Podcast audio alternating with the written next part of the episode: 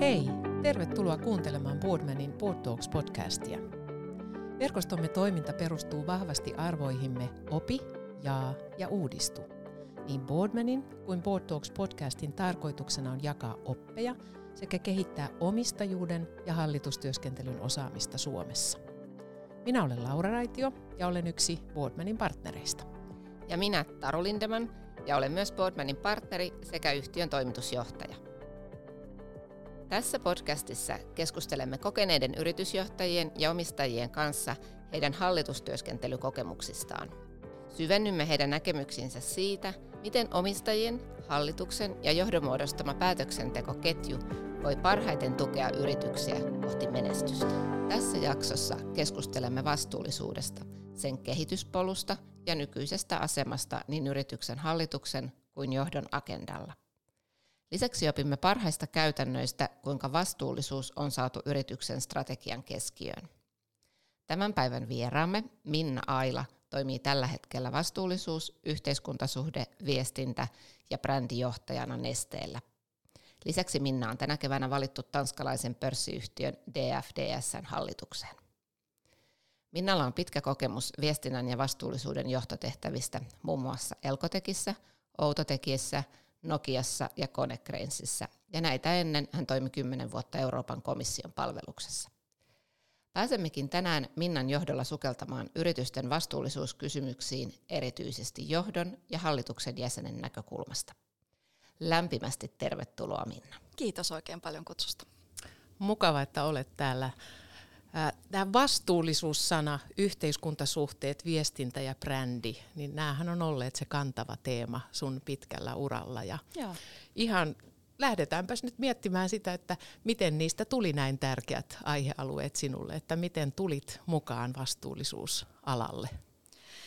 Joo, mä luulen, että minussa on ehkä nuoresta asti asunut sellainen pieni maailmanparantaja, jota on kovasti kiinnostanut yritysten ja yhteiskunnan välinen suhde ja yritysten rooli yhteiskunnassa. Ja siitähän vastuullisuudessa ehkä pohjimmiltaan on aika pitkälle kysymys. Ja sitten semmoinen konkreettinen herätys näihin kysymyksiin tuli parikymmentä vuotta sitten, kun olin Elkotekin palveluksessa. Ja, ja siellä meillä oli hyvin vaativa asiakas nimeltään Nokia.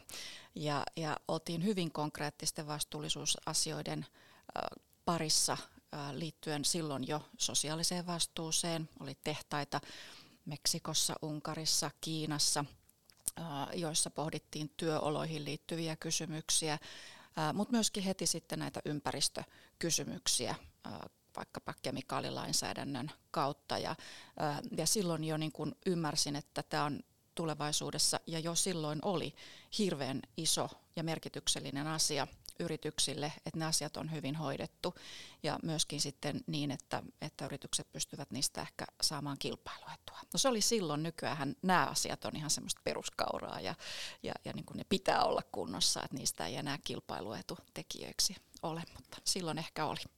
Miten, oletko ollut joskus sellaisessa tilanteessa, että ajatellaan, että vastuullisuus, että mitä ne nyt hörhöilee? Tämmöisiä? Olen, olen ollut, kyllä on puunhalajaksi kutsuttu. Voi. Mutta tota, kyllä se on muuttunut tosi paljon ja, ja ehkä niin kuin siinä puunhalajatermissäkin on sellaista tiettyä hyvän tahtoisuutta, haluaisin näin uskoa. On, on niin kuin, mulla on hyvin positiivinen optimistinen ihmiskäsitys, että monet on varmaan ajatelleet, että nämä on, on tärkeitä, mutta ei ehkä niin tärkeitä kuin jotkut muut asiat. Ja se on ihan ok, mutta mä en usko, että se on tänä päivänä enää totta. Miten, jos ajatellaan näitä keskeisimpiä muutoksia, kun sä nyt katsot vaikka viimeiset kymmenen vuotta taaksepäin, niin puun halaajasta tai halaamisesta tähän päivään, niin mitkä on ollut ne isoimmat muutokset? No yksi iso muutos liittyy varmasti siihen, että, että on siirtynyt tämmöisestä enemmän niin kuin vapaaehtoispohjalta tehdystä tai asiakkaiden vaatimuksesta tehdyistä asioista reguloiduksi asiaksi. Eli entistä enemmän on tullut sääntelyä tähän mukaan ja, ää, ja tota, se on niin kuin keskeisesti vaikuttanut tähän. Toinen on varmaan sitten se niin kuin eri sidosryhmien valtavasti kasvanut intressiä. Jo silloin 20 vuotta sitten puhuttiin siitä, että tämä on investoreille tärkeä asia pörssiyhtiöissä, ähm, mutta ehkä se oli kuitenkin enemmän semmoista äh, ruutujen rastittamista, että onko tämä nyt ok ja onko tämä nyt ok, kun sen sijaan tänä päivänä se kiinnostus ja osaaminen ja vaatimukset myös siinä sidosryhmässä on ihan eri tasolla. Eli tämä niin kuin, miten, miten niin kuin raha tänä päivänä ohjautuu, niin, niin se, siinä on näkynyt viimeisen 20 vuoden aikana tosi iso muutos. Ja sitten varmaan yksi iso muutos on ollut tämä kaiken kaikkisen avoimuuden lisääntyminen, joka on tullut yritysten omasta halusta näyttää, mitä he tekevät vastuullisuuskysymyksissä, mutta sitten toisaalta myöskin siitä, että miten heidän asiakkaansa ja asiakkaiden asiakkaat ja, ja muut sidosryhmät, yhteiskunta ylipäätään odottaa yrityksiltä tänä päivänä. Kun ajatellaan tätä sijoittajien roolin vahvistumista ja tätä vastuullisuusviestinnän kehittymistä, niin todellakin niin kuin sanot, että rasti ruutuun on on jo kohta niin kuin poissa, niin tota, se, se ajattelu on poissa. Niin miten sä ajattelet että vastuullisuusraportoinnin ja vastuullisuusviestinnän muutosta tämän kymmenen vuoden perspektiivillä? No se lähti myös hyvin pitkälle niistä ensimmäisistä niin kuin vaatimuksista ja odotuksista, eli alettiin tekemään näitä vastuullisuusraportteja, joka on hirveän hyvä asia silloin, kun yhtiö lähtee systemaattisesti tekemään vastuullisuustyötä, koska se pakottaa miettimään, että mitkä on mikä on niin se strategia, mitkä on ne meille tärkeät asiat ja minkälaisia tavoitteita niihin asioihin asetetaan. Eli se toi semmoista struktuuria siihen vastuullisuustyöhön. Sitten ehkä alkoi nousemaan se trendi, josta sitten joskus on, on saanut kuulla tämmöisiä niin greenwashingin syytöksiä, semmoista vähän viherpesua, alettiin kertomaan hirveästi tarinoita ja, ja kerrottiin niin kuin pienistäkin asioista isolla äänellä, koska ne olivat hienoja ja vastuullisia. Eikä siinä mitään pahaa, mutta ehkä siinä tuli sellainen vaihe, jossa sit se iso kuva ää, niin kuin vähän hämärtyi. Ja nyt mä luulen, että me ollaan vastuullisuusviestinnässä ainakin johtavien yritysten osalta siinä tilanteessa, että meillä on erittäin läpinäkyvät ja, ja hienot tavat kertoa niistä kaikkein merkityksellisimmistä asioista vastuullisuuteen liittyen, mutta sitten myöskin niin kuin kyky visioida sitä, että mihin nämä asiat on menossa ja mitä se yritys tavoittelee vastuullisuudessa pitkällä aikavälillä, jolloin me ollaan tultu siihen, että se vastuullisuus on osa sen yrityksen strategiaa, jolloin ei enää oikeastaan puhuta vastuullisuusviestinnästä, vaan puhutaan yrityksen viestinnästä siitä, mitä se, mikä se yritys on, mitä se edustaa, mitä se tavoittelee. Ennen kuin hypätään tuohon tosi mielenkiintoiseen kokonaisuuteen, koska se on se tämän päivän sanotaanko iso pihvi, mistä on hyvä puhua, mutta vielä tähän sun omaan uraan peilaten, niin taas kun katsotaan sitä 10-15 vuotta taaksepäin, niin sä oot e- eri rooleissa, sulla on ollut eri titteleitä, eri positioita siellä, niin näkyykö siinä jotenkin vastuullisuusajattelun kehittyminen, että onko se ollut heti selvää, että mennään johtoryhmään ja ollaan hallituksen agendalla, että olet sä nähnyt siinä oman työsi kautta kehittymistä? No mä oon ollut hirveän onnekas mun oran suhteen siinä mielessä, että mä oon ollut aina semmoisissa yrityksissä, joissa vastuullisuusasioiden – tärkeys on nähty ja ne on ollut johtoryhmäpositioita ja, ja tota, ehkä mä en olisi niihin yrityksiin mennytkään, ellei, ellei se olisi näin niissä ajateltu. Se, miten se on sitten näkynyt hallituksen agendalla, niin siinä on tapahtunut iso muutos. Et, et mä näkisin, että juuri tämä muutos tämmöisestä niin kun raportoitavasta asiasta strategiseksi kysymykseksi on pakottanut sen sinne hallitusten agendalle ihan uudella tavalla. Samoin kuin tämä tietysti tämä regulaatiotrendi, josta mä puhuin aikaisemmin, että silloin kun tulee ihan niin juridisia vastuita, niin, niin tota, silloin ne nousee sitäkin kautta ja, ja niin riskiajattelun kautta myös sinne hallitusten agendalle. Mm näin me ollaan peilattu taaksepäin, mutta ennen kuin hypätään siihen tosiaan siihen isompaan aihealueeseen, niin mihinkäs tulevaisuus vie meitä?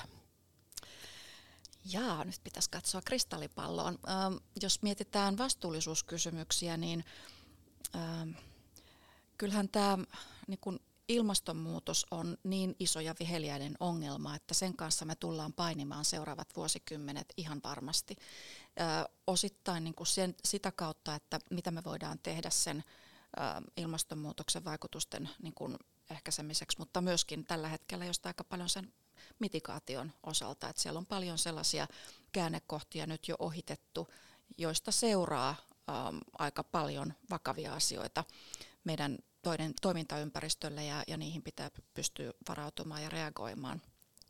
Eli varmaan, varmaan se tulee olemaan parissamme vielä pitkään. Mutta sitten selkeästi niin, niin tota, luontokato on iso kysymys ja se on tietysti yhteydessä ilmastonmuutokseen. Se on kaiken kaikkiaan niin hyvin kompleksinen kokonaisuus ja, ja siihen on nyt vahvasti yrityksetkin heräämässä, että mitä yritykset pystyy siltä osin tekemään. Ja ehkä jos miettii sitä isoa kuvaa, niin me ollaan aikaisemmin eletty semmoisessa niin kuin do no harm maailmassa. Ja nyt me ollaan siirtymässä siihen, että, ja sitten on puhuttu tästä niin kuin net zero maailmasta, mutta nyt aletaan puhumaan siitä, että, että me mennään niin kuin net positive ja sitten vielä niin kuin regeneratiivinen, eli, eli, eli ei enää pelkästään sitä, että me niin kuin palautetaan ennalleen, vaan miten me voidaan päästä erilaisella kiertotaloudella ja muulla niin semmoiseen uudistavaan vaiheeseen, että miten me tästä maapallostamme pidetään, pidetään huolta. Ja sitten tietenkin niin kun tämä ympäristöpuoli kaiken kaikkiaan niin, niin on hyvin konkreettinen, koska se koskee meidän kaikkea elinympäristöä, mutta sitten ihmiset, tämä sosiaalisen vastuun puoli on se toinen. Ja äh, varmasti niin kun ihan perusihmisoikeuksienkin saralla, niin meillä riittää vielä paljon haasteita tällä pallolla. Se on isojen haasteiden ääressä, mutta kuitenkin aika innostava tilanne. Joo, jos, jos vaikeista haasteista innostuu niin kuin minä, niin kyllä tässä riittää paljon mielenkiintoista työtä lähi, lähivuosikymmeninä ehdottomasti. Kyllä. Jos ajattelee näitä lähiajan tavoitteita, mitä on, on julkistettu, mitä valtiot on julkistaneet, yritykset julkistaneet. Meillä on semmoinen 400 viikkoa jäljellä tuonne vuosikymmenen loppuun asti ja, ja tota, kyllähän tässä on niin kuin monilla asioilla myöskin tosi tosi iso kiire.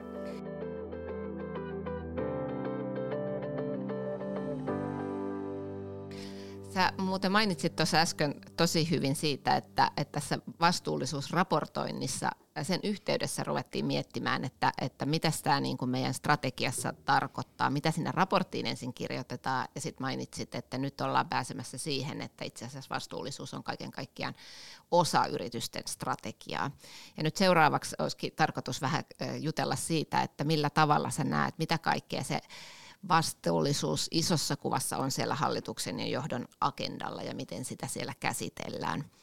Me ollaan äh, tota, kaikki tässä viimeisten vuosien aikana kuultu paljon lyhennelmästä ESG, missä juuri niin kuin sanoit, niin siihen liittyy tämä taloudellinen, sosiaalinen ja ympäristövastuu, ja niiden alla on tosi paljon erilaisia elementtejä.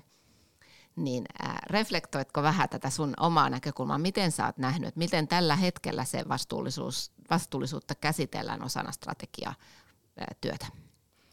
Joo, tuo on hirveän hyvä kysymys ja siinä on varmaan aika paljon eroja yritysten välillä. Ähm, jos vielä palaa tuohon raportointiin, niin ähm, ehkä se just mistä lähdetään liikkeelle, niin siinä on ensin, ne ensimmäiset askeleet liittyy siihen, että ikään kuin sanotetaan vastuullisuusajattelun kautta sitä, mitä ollaan jo tekemässä ja, ja niin kuin kerrotaan siitä, niistä asioista sen vastuullisuuden kautta, jolloin ehkä silmät aukeaa. Ähm, mä sanoisin, että äh, se ensimmäinen ähm, askel siitä eteenpäin varmaan liittyy siihen, että ymmärretään äh, hallitustasolla, miten tämä vaikuttaa riski, riskien hallintaan, pitää ymmärtää siihen liittyvät riskit. Ähm, ja sitten heti sen jälkeen tai jo siinä yhteydessä mielellään pitäisi ymmärtää ne mahdollisuudet. Ja tämä on usein se puoli, mikä jää ehkä vähän unholaan just sen takia, että se linkki siihen niin kuin strategiatyöhön ja sen vastuullisuustyön välillä niin on, on ollut ehkä, ehkä vähän sitten semmoinen heikko. Mutta siinä on tapahtunut nyt isoa muutosta varmasti monissa yrityksissä. Jos ajatellaan vaikka näitä YK kestävän kehityksen tavoitteita, näitä SDGitä, Sustainable Development Goals, niin sehän antaa hirveän hyvän tämmöisen lähtökohdan katsoa, että mitkä on ne maailman ongelmat, johon me kaikki nyt tarvitaan ratkaisuja.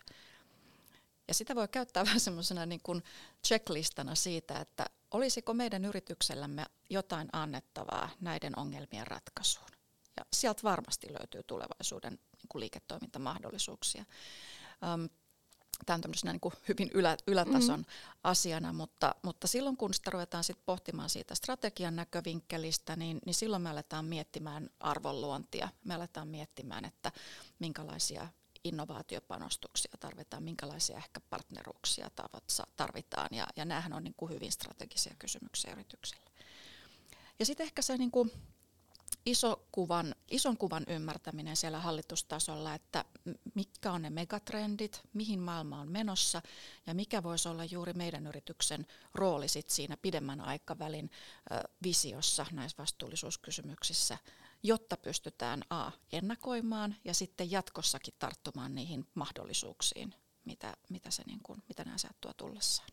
Toi on tosi hyvä, että sä toit heti tähän strategiseen keskusteluun ne mahdollisuudet. Meillä äh, tässä Boardman alumnitoiminnassa, ja kun mietitään aina teemoja, mistä, mitkä on meidän jäsenistölle kiinnostavia äh, asioita, ja sieltä, sitä kyselyä tuossa loppuvuodesta 2021 tehtiin, niin niin tota, siellä noustaa vastuullisuusteema, mutta tosi monella oli sellainen kaneetti siellä, että kyllä me ollaan ne säätely, se regulaatiopuoli, sitä jo tiedetään, mutta voisiko joku tuoda hyviä esimerkkejä niistä mahdollisuuksista, mm. ja sitten vielä ehkä se näkökulma, että tämä saattaa näille pienemmille kasvuyhtiöille tuoda vielä isompia mahdollisuuksia, kun sitten isot yhtiöt niin kuin toki miettii yhtä lailla, mutta minusta oli tärkeä huomio, että se, se niin kuin oman strategian ja sen mahdollisuuksien kautta, niin mitä se vastuullisuusnäkökulma tämä ESG-kokonaisuudessa voi Joo. tuoda. Ja kyllähän siinä tietysti siinä ESG se, myös se G, se governance, niin on tietenkin vast, va, va, vahvasti hallitusten agendalla, että se on tietysti siellä pohjalla ja siinä tällä hetkellä tapahtuu tosi paljon. Siellä on paljon tulossa niin kuin sääntelyä ja hallitukselle vastuita ja velvollisuuksia, että kyllä hallitusten pitää siinä pitää varansa ja, ja olla, olla niin kuin hyvin kirkkaana mielessä se, että mitä he odottavat sitten yrityksen johdolta ja asiantuntijoilta, että ovat itse ymmärtävät ne, ne tota, vaatimukset ja että niihin on sitten yritys myös riittävällä tavalla valmistautunut. Ja tämä on semmoinen toinen eh, teema, mistä paljon puhutaan, että sinne hallituksen agendalle on tulossa koko ajan laajemmin entistä enemmän asioita, mitkä pitäisi ymmärtää. Niin äh, onko sulla tähän jotakin vinkkiä, että millä tavalla hallituksen jäsenet, hallitus pystyy niin kuin tavallaan varmistamaan, että heillä on riittävä laaja näkökulmat, osaaminen, että se tulee sieltä johdosta tai ehkä muuta kautta, niin mitä sä t- tähän tematiikkaan, että voisi olla se fiilis, että hei, meillä on nyt aika hyvin katettu nämä isoimmat osa-alueet ja ymmärretään, mistä on kyse? No varmaan jokaisen vastuullisen hallituksen jäsenen, niin, niin äm, toivottavasti lukulistalle kuuluu myöskin vastuullisuutta koskevaa, koskevaa materiaalia sekä niin kuin yrityksen sisältä tulevaa että sitten ulkoapäin tulevaa ihan jo silloin, kun luodataan sitä toimintaympäristöä, että mis, mitä maailmassa tapahtuu tällä hetkellä. Kaiken kaikkiaan tämä vastuullisuuden nousu on niin vahva trendi, että ei siitä varmaan, sitä ei kukaan mm. varmaan ole pystynyt, pystynyt välttämään, vaikka olisi halunnutkin. Öm, joten niin kuin tietysti se on, se on aina niin kuin yksi, että varmaan jokaisella on, on vastuu miettiä, että miten nämä isot megatrendit vaikuttaa niihin ä, yrityksiin, joiden hallituksissa on. Öm, tietysti niin kuin on, on hyvä, että hallituksessa on sit ihan vastuullisuusosaamista, joko niin kuin sitä kautta, että, että siellä on joku hallituksen jäsen, joka on erityisesti perehtynyt niihin kysymyksiin, tai sitten niin, että hallitus viisaasti käyttää siinä myöskin sitten vaikkapa ulkopuolisia konsultteja tarvittaessa tai sitten yrityksen sisäisiä voimavaroja. Tärkeää on, että ne asiat on riittävän usein siellä esillä ja, ja voidaan niin kuin varmistaa varmistua siitä, että et, et niissä isoissa kysymyksissä ja, ja strategiaprosesseissa niin ne näkökulmat on, on huomioitu.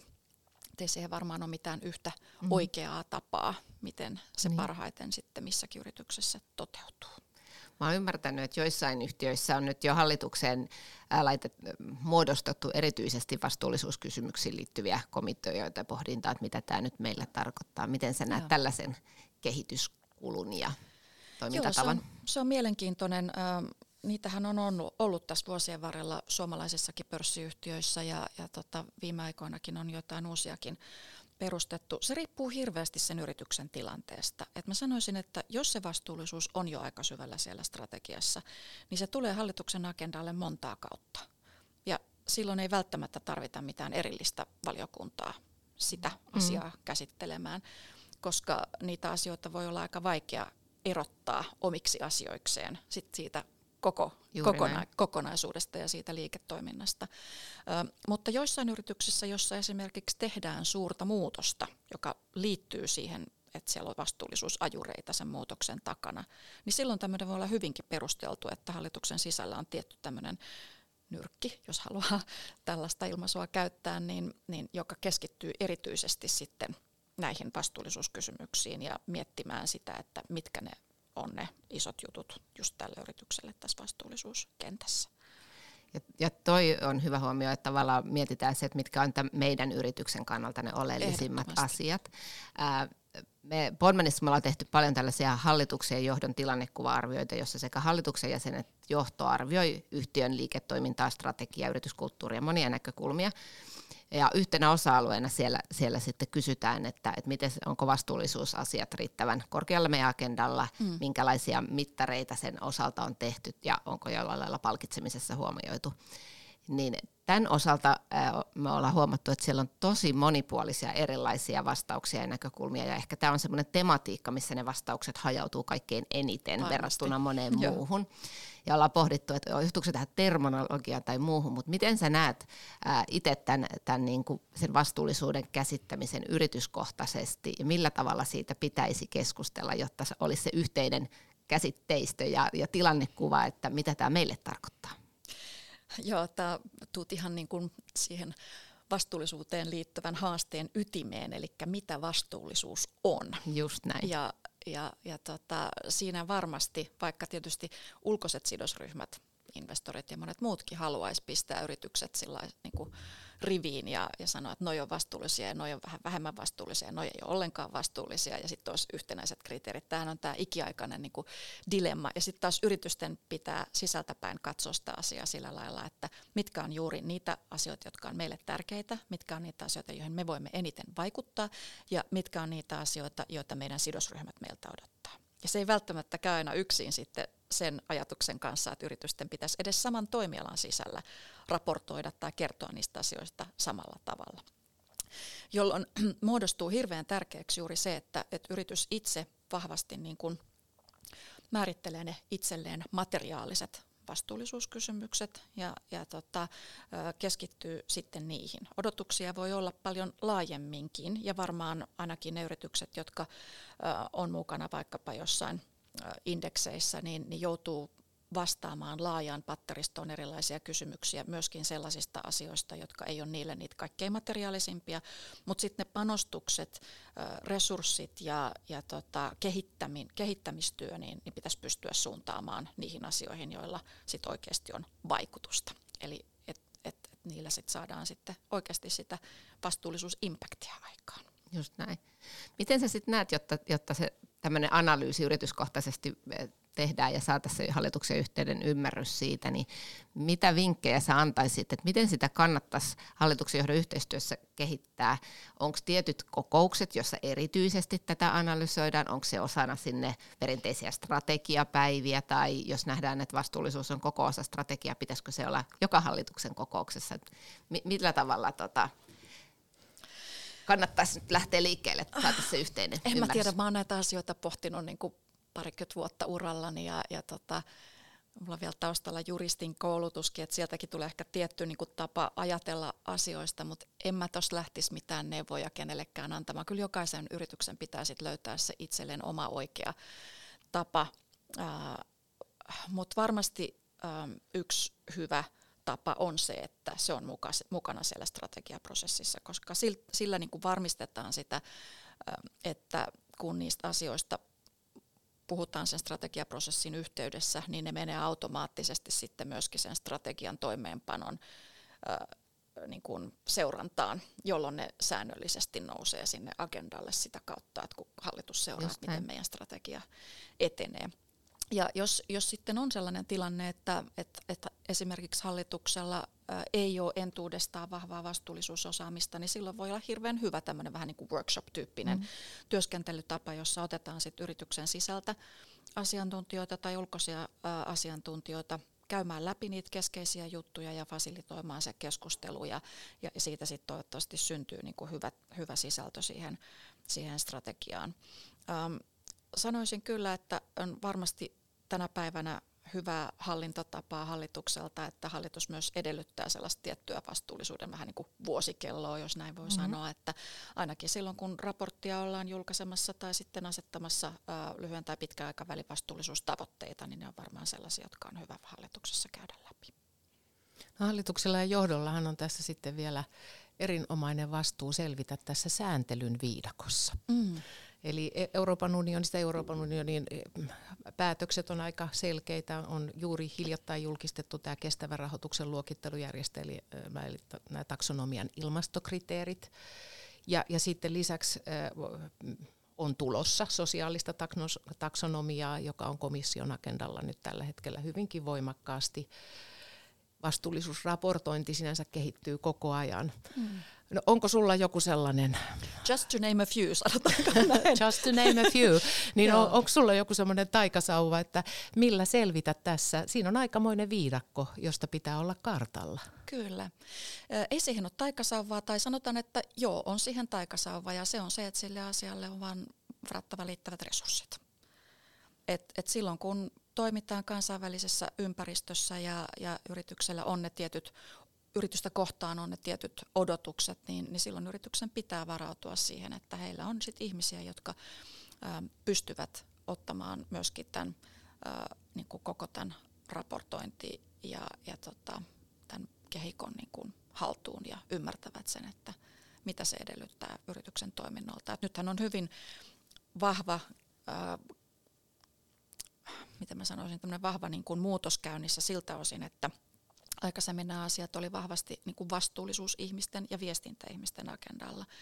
Taksonomian kautta ja myöskin sitten TCFDn tai, tai niin kuin ilmastoraportoinnin kautta, niin, niin ne on nyt hyvin vahvasti myös finanssiorganisaatioiden ja strategiaorganisaatioiden agendalla, koska siellä, jos halutaan TCFD compliance olla, compliant olla, niin, niin silloin se edellyttää, että siellä käydään ihan bisnesyksiköiden tasolla näitä strategiakeskusteluja ilmastovaikutuksista ja, ja, ja, ja myöskin sitten tämän taksonomia kehikon takia, niin, niin myöskin meidän ä, talousosastojen pitää olla hyvin ajantasalla ja tehdä tiivistä yhteistyötä vastuullisuusihmisten kanssa, jotta pystytään sitten kertomaan, että mikä osuus mahdollisesti on taksonomian mukaista ja, ja, ja mikä ei. Joo, kyllä menee paljon aikaa, mutta tota, ainoa keino on perehtyä.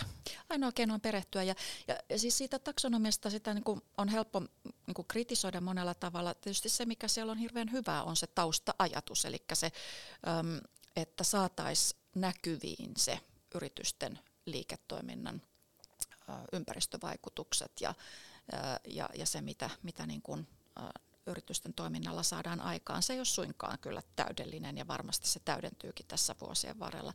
Se, mikä itse on vähän siinä joskus mietityttänyt, on se, että jos sitten äh, tämä taksonomakriteeristö on kauhean tiukka ja äh, raha alkaa liikkua vain ja ainoastaan taksonomiakelpoiseen liiketoimintaan, niin siinä ehkä pikkusen jää sivuun se äh, niin kuin transformaation rahoituksen tarve. Eli meillä on paljon toimialoja, joilla on isoja vastuullisuushaasteita vaikka siellä ympäristöpuolella. Ja ää, niiden haasteiden ratkaiseminen tarkoittaa isoja kalliita investointeja.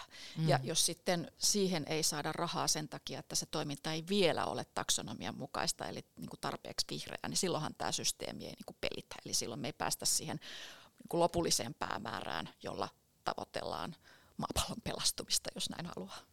Jos ajatellaan maapallon pelastumista, niin sittenhän meillä on Aasia Yhdysvallat, Kanada, jo, joissa on erilainen sääntely. Kyllä. Näetkö sä tästä tulevan jotain erityisiä haasteita? Ihan hirveästi, eikä se edes oikeastaan rajoitu siihen, koska meillä on myös Euroopassa kansallista sääntelyä EU-sääntelyn lisäksi. Eli kyllähän yritykset valitettavasti niin kokee tästä tällä hetkellä aikamoista kansainväliset yritykset hallinnollista taakkaa ihan jo siitä, että pysytään selvillä, että mitä eri maissa – näistä asioista säännellään ja minkälaisia odotuksia missäkin maassa pitää täyttää. Ei ole helppo. Mm. Ei ole helppo, mutta tässä on niin kuin pientä, mä näen pientä niin kuin valoa tunnelin päässä. Tästä on pitkään puhuttu, että, että saataisiin nyt edes niin kuin raportointiin yhtenäinen kieli ja nyt IFRS on siihen tarttunut ja sieltä sitten ehkä tulee, tulee niin kuin tilinpäätös ihmisillekin tutulla slangilla, niin, niin tota, myöskin vastuullisuuteen liittyvää raportointiohjeistusta. Tosin toistaiseksi siinäkin vasta ollaan lähdössä liikkeelle ympäristökysymyksissä ja, ja tulee olemaan pitkä tie ennen kuin me saadaan standard, globaalia standardia esimerkiksi sosiaalisiin kysymyksiin. Tässä keskustelussa on nyt tullut tuo raportointinäkökulma tosi vahvasti esiin. Ja mä itse asiassa ennen, äh, kun me valmistauduttiin tähän keskusteluun, mä sanoinkin sillä, että mä oon miettinyt, että, mitenköhän, että miten se on muodostunut, että on vastuullisuus- ja viestintäjohtajan rooli äh, tosi monessa isossa organisaatiossa niin kuin samalla henkilöllä, niin kuin sullakin on ollut monessa, monessa yhtiössä. Ja nyt jotenkin mä ajattelemaan, että okei, että se on lähtenyt sieltä raportointiviestintänäkökulmasta, niin kuin tämä vastuullisuusteemat niin luontevasti tulee, mutta tähän vastuullisuusviestintään liittyen, sehän kans tarkoittaa monia mahdollisuuksia, niin kuin strategisestikin on, ja kerroit tuossa just alkuun, että asiakkaat vaatii erilaisia asioita. Toinen näkökulma on nykyään tämä rekrytointi. Mm-hmm. Hyvät työntekijät haluaa mennä vastuullisiin organisaatioihin töihin, niin, niin sä oot ollut tosiaan monessa yhtiössä tässä viestinnän vastaavana ja, niin, ja vastu, vastuullisuudesta vastaavana, niin miten sä haluaisit tätä, tätä puolta niin kun avata, että mitkä on ne tärkeimmät asiat sun mielestä sen vastuullisuusviestinnän osalta? No sä mainitsit tuossa hirveän hyvin jo äh, niitä tahoja, joille on tärkeää kertoa niistä asioista. Ähm, ehkä yksi semmoinen näkökulma, mitä, mikä tuossa ei vielä tullut esiin, on sit se, että, että silloin kun yritys lähtee muuttamaan strategiaa ja, ja lähtee ehkä kääntämään vähän suuntaa, erityisesti jos siellä on niin vastuullisuus ajurina, niin, niin se muutoksen aikaansaaminenhan tapahtuu viestinnällä. Eli ja. oikeastaan kaikki muutos siinä ihmisten toiminnassa ja sen muutoksen eteenpäin vieminen, se on kaikki viestintää.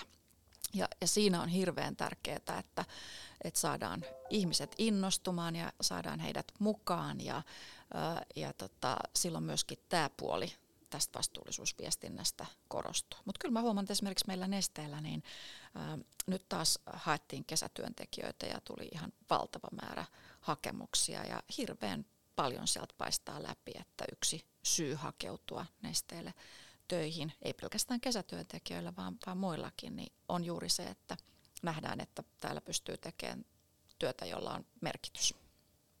Kyllä, tämä varmasti muutenkin tämä eri sidosryhmien arviointi sen osalta, että niin ulkopuoliset näkökulmat, kuinka vastuullisesti yhtiö toimii, mutta toi, mitä sä sanoit siitä innostamisesta ja myös sen oman henkilöstön ää, merkitys siitä, että me toimii vastuullisesti, niin on varmasti er, niin kuin erittäin tärkeä. Joo, ja että saadaan ihmiset mukaan siihen muutokseen. Just Kyllä. näin. Joo. Mä oon kuullut sun kerran sanovan, että vastuullisuusviestintää ei voi muilta kopioida. Mun mielestä se oli hyvä tiivistys, Minna. Joo, ei, ei voi. Kyllä se täytyy jokaisen ihan, ihan, ihan itse miettiä. Että tietysti aina ideoita, ideoita varmaan jokainen maailmalla liikkuva keräilee, mutta kyllä ne täytyy ihan itse määritellä ne asiat, mistä kerrotaan ja miten kerrotaan ja minkälaisessa sävyssä. Ja siinä pitää olla myöskin herkällä korvalla liikkeellä. Että yksi viestintäihmisten semmoinen joskus unohdettu funktio on se, että vaikka viestintäihmisillä on usein suuri suu, niin pitää olla myös hyvin herkät korvat. Eli pitää olla se ympäröivän yhteiskunnan tulkki ja, ja nähdä, että mitä yhteiskunnassa liikkuu, mistä asioista ihmiset ovat kiinnostuneita, mitkä ovat tärkeitä, mitkä on sellaisia asioita, jotka nousee esiin, joista yritys sitten voi kertoa.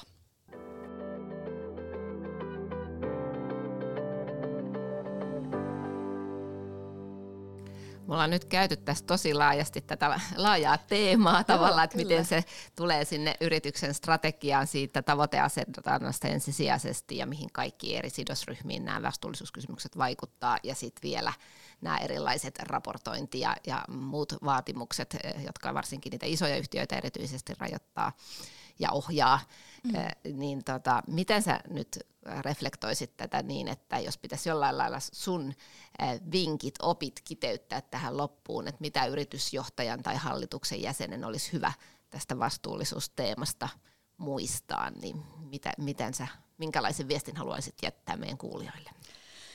Äh, joo, mä itse asiassa kuuntelin yhden aiemman Boardman podcastin jakson, jossa Elina Björklund musta hirveän hienosti kuvaili hallituksen tehtäviä tämmöisen kolmen tason kautta, jossa hän kuvasi, että se ensimmäinen taso on tämä tämmöinen compliance ja, ja, ja tota, äm, sääntöjen mukaisuuden vahtiminen ja, ja sitten toinen taso on tämmöinen, missä katsotaan ehkä yhden viiva kolmen vuoden jaksoa ja mietitään, että mikä on se hallituksen rooli siinä arvonluonnissa. Ja sitten kolmas taso on tämmöinen pidemmän aikavälin strateginen visio ja, ja, ja niin kuin muutosvoimien ymmärtäminen ja tämmöinen megatrendien luotaaminen ja niiden peilaaminen siihen vastu- hallituksen työhön. Niin jos ajattelee tätä kolmiportaista mallia, niin vastuullisuuden osalta mä sanoisin, että – siellä ensimmäisellä tasolla hallituksen pitää varmistaa se, että, että siellä on niin kuin politiikat on kunnossa, raportointi on kunnossa, ää, ollaan niin kuin ymmärretty ne keskeiset vastuullisuuteen riittyvät riskit ja niihin on mitikaatioplanit olemassa.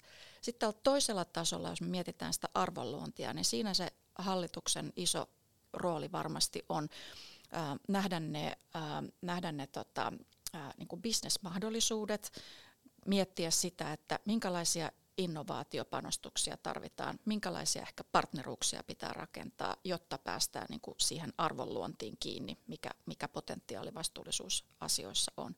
Ja sitten siellä kolmannella tasolla on, on ne vastuullisuuskysymykset, joita me vähän tässä jo luodattiin, että mikä, mikä on se tulevaisuus, mitkä asiat nousee entistä tärkeämmiksi, kuten sitten vaikka, vaikka tota noin niin, biodiversiteetti tai, tai sitten tota, yrityksen laajentuessa kansainvälisesti, niin niihin, tietty, niihin alueisiin liittyvät isot kysymykset. Meillä on puhuttu inkluusiosta ja mm. diversiteetistä ja tämmöisistä, ne on niin kuin selkeästi isoja kysymyksiä myöskin jatkossa, niin niihin sitten oikealla tavalla varautuminen ja, ja, ja tota johdon kanssa sparrailu, että minkälaisia visioita ja, ja, ja tota, tavoitteita aletaan yritykselle asettaa näissä kysymyksissä. Kiitos. Tähän oli erinomainen yhteenveto ja työ myös sitä kysymystä, että miten se hallituksen johdon yhdessä, kun ne miettii näitä kolmen tason asioita, miten ne meillä on yrityskohtaisesti, niin siihen varmasti apua. Hyvä, kiitos. Erinomaista. Me lähetetään Elinalle terveiset ja kiitetään sinua Minna lämpimästi. Oli todella mukava keskustella kanssasi. Kiitos teille. Oikein mukava keskustelu. Kiitos sinulle, kun kuuntelit jakson. Boardman järjestää lukuisia eri verkostoitumistapahtumia sekä omistajuus- ja hallitustyöskentelyvalmennuksia. Tuemme tutkimustoimintaa, tuotamme julkaisuja ja kehitämme yrityksen päätöksentekoa tukevia arviointeja. Kiinnostuitko? Tutustu Boardman-verkoston toimintaan osoitteessa www.boardman.fi ja tule mukaan.